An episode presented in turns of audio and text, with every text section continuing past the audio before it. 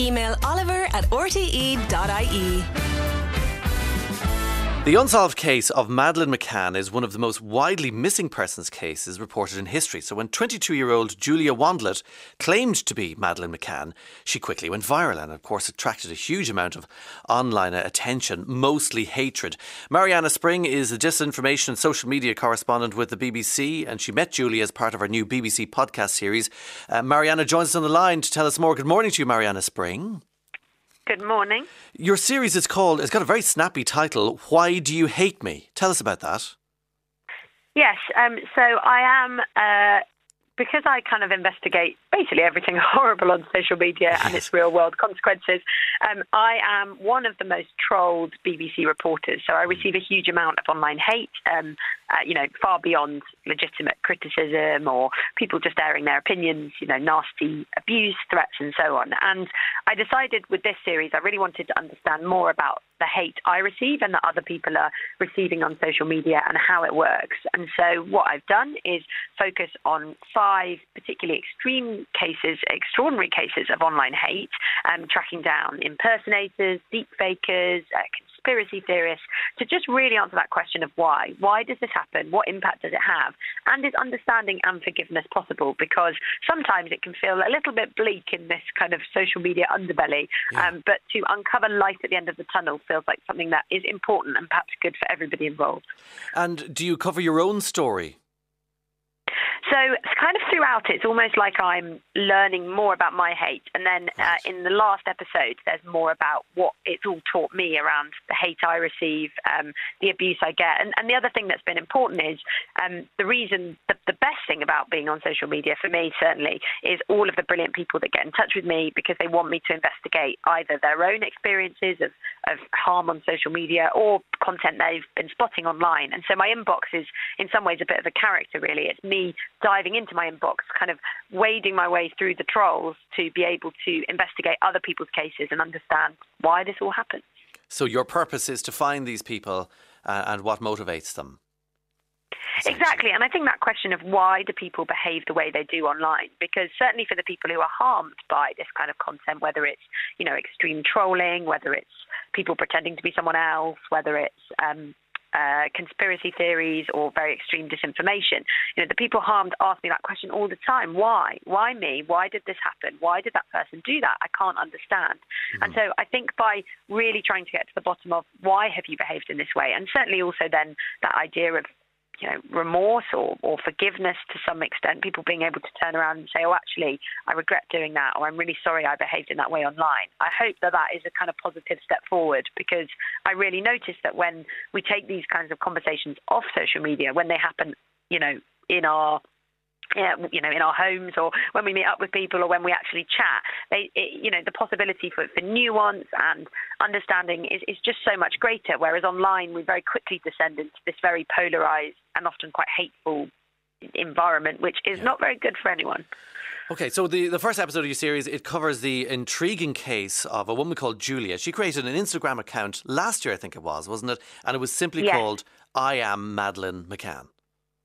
Yes, and I remember my inbox being just absolutely inundated with people saying, "Who is this? Why has this happened? Who's made this account?"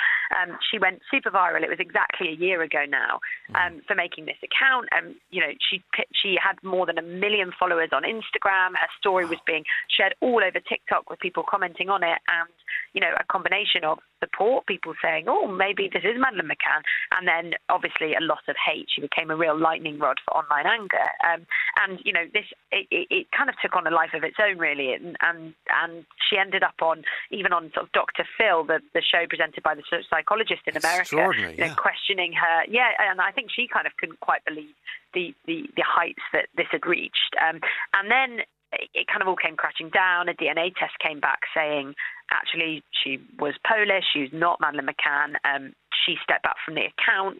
Um, and so I decided I wanted to understand what had happened here. How had this all unfolded? Did she have any regrets? What was her, what were her motives? And so she spoke to me for the first time since this had all happened. And I think when you, you know, I travelled to meet her in Poland, which is where she lives with her with her cat. She's 22 years old now. She, um, you know, is is she's doing well. She's um, studying, teaching, um, and to enter her world, I guess, to really, you know, go to her flat. She loves playing the guitar. She's um, uh, very kind of musical. She loves singing. Um, to, to kind of meet her as a person and her to talk me through, particularly the kind of traumatic childhood in, in her case mm-hmm. that seemed to be the root of this behaviour, where she was trying to fill in the gaps. She then associated herself with the McCann case. She she thought she recognised one of the e-fits of the suspects linked to the case, which she said she hadn't heard of. Um, because in Poland it was not quite as big of a story as, as it certainly was here in, in the UK. Yeah. Um, and she uh, and she kind of put two and two together, and then it all spiraled. Um, and after getting in touch with the authorities and saying maybe I am Madeleine McCann, or I recognise the suspect, I I have the rare eye abnormality that Madeleine McCann had, um, she decided that no one was listening to her and she posted on social media and that is her biggest regret. She you know now really recognizes she shouldn't have posted online. I think mainly because there's an absolute lion's den when it comes to the social media movement around madeleine mccann whose disappearance has been so widely covered it spawns endless speculation hate conspiracy theories and julia sort of jumped into that lion's den i think not quite realizing what she was about to do and of course, the algorithms are designed that suddenly they have a hot topic here that's creating a lot of division. It gets put front and centre, and uh, she was in the middle of an inferno. Totally, and and she's you know, and and I think it's right to, as as we do in the podcast, ask her questions about her behaviour and the harm that that causes. But also at the same time, she's you know been harmed herself in this and and she's a real person but you, you see how quickly her story was picked up and kind of ripped apart by different people on social media who again you know the more outrageous things that they say, the more um, the more likes and views that they will get, and so on, and the traction builds. And you know, I got in touch with all the social media companies about it, and none of them had anything to comment directly. Certainly, in Julia's case, I think she felt like her story just was taken out of her hands really and she was no longer able to um, have any control over that and, and, and it was kind of after that that she decided to, to take a step back. Who are these gatekeepers of the Madeleine McCann story, uh, self-appointed online? Demographic even roughly? So um, there's a real mixture. There's quite a lot of, uh, of, women that are very involved in, in the speculation. Um, uh, I spoke to a, a really interesting um, uh, professor, a, a, guy called Dr. John Synnott, who who has spent an awful lot of time um, looking at the Madeleine McCann online movement and how ferocious it can be. Um, and I think what's important about it is it's very tribal. And so it's tended to split itself into two camps the people who falsely believe that the McCanns, um, you know, contrary to the evidence available, had played some part in what happened um, uh, to their daughter, and then the people who are of the opposite view that kind of talk about all kinds of other speculation about what could have happened. And mm-hmm. you know, I think it's important here that there's there's still no resolution to this case, although there's an active police investigation. There aren't definitive answers about what went on, and so into that gap comes conspiracy theory. Yes. It fills it up, and people begin to speculate. And so these people kind of gather in in big online groups. Um, know, the way I found Julia because she'd taken down her I am Madeleine McCann account, um, and she'd changed the name of her personal account, so it was quite hard to find her.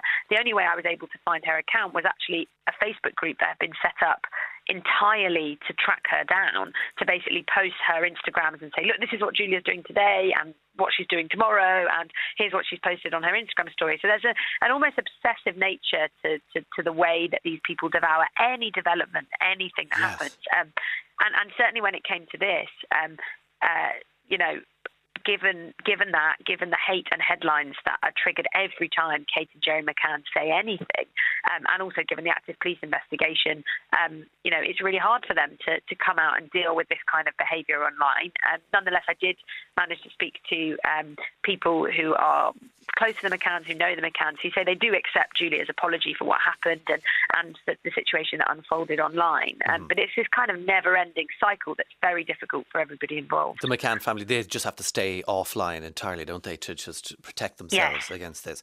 Um, I'm amazed by the short timeline. I mean, how long between uh, Julia's claim on her Instagram account setting it up before it obviously being proved uh, uh impossible that she was Madeleine McCann on a DNA test? It's, it's quite short.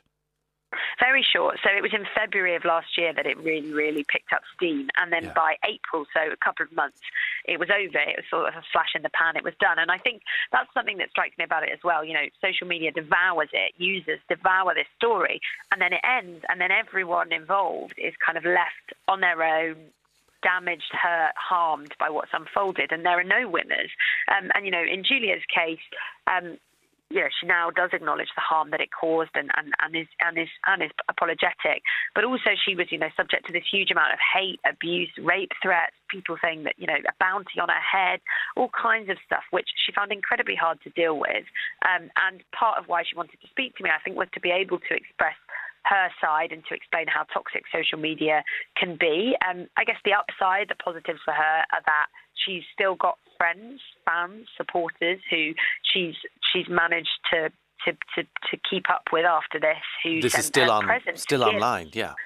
Still online, you know, um, teddy bears with T-shirts on saying "You got this," uh, flowers, blankets, um, and I think that there's something in a kind of weird way quite moving about the fact that you know these people who perhaps initially followed her because they believed she was this this missing child have now you know, continue to follow her and appreciate her for being Julia. And I think for her, it's really been a journey of, you know, questioning who she is, um, which which you know she says that she has every right to do, but acknowledging that there's a right way to do that and a wrong way to do that. Right. And certainly the way that, that she did it, um, in in her view now, wasn't the right way. On the path to redemption, and she was, uh, in conclusion, really, she was a vulnerable young woman who had questions yes. about her identity, essentially.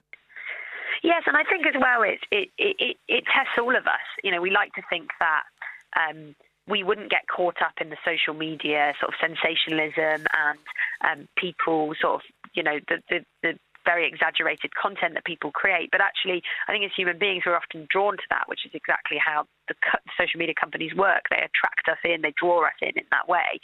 Um, but actually, taking a step back and saying, hang on a second, let's try and exercise some empathy here. Let's try and understand. And that's not to say people aren't accountable for how they behave, they totally are.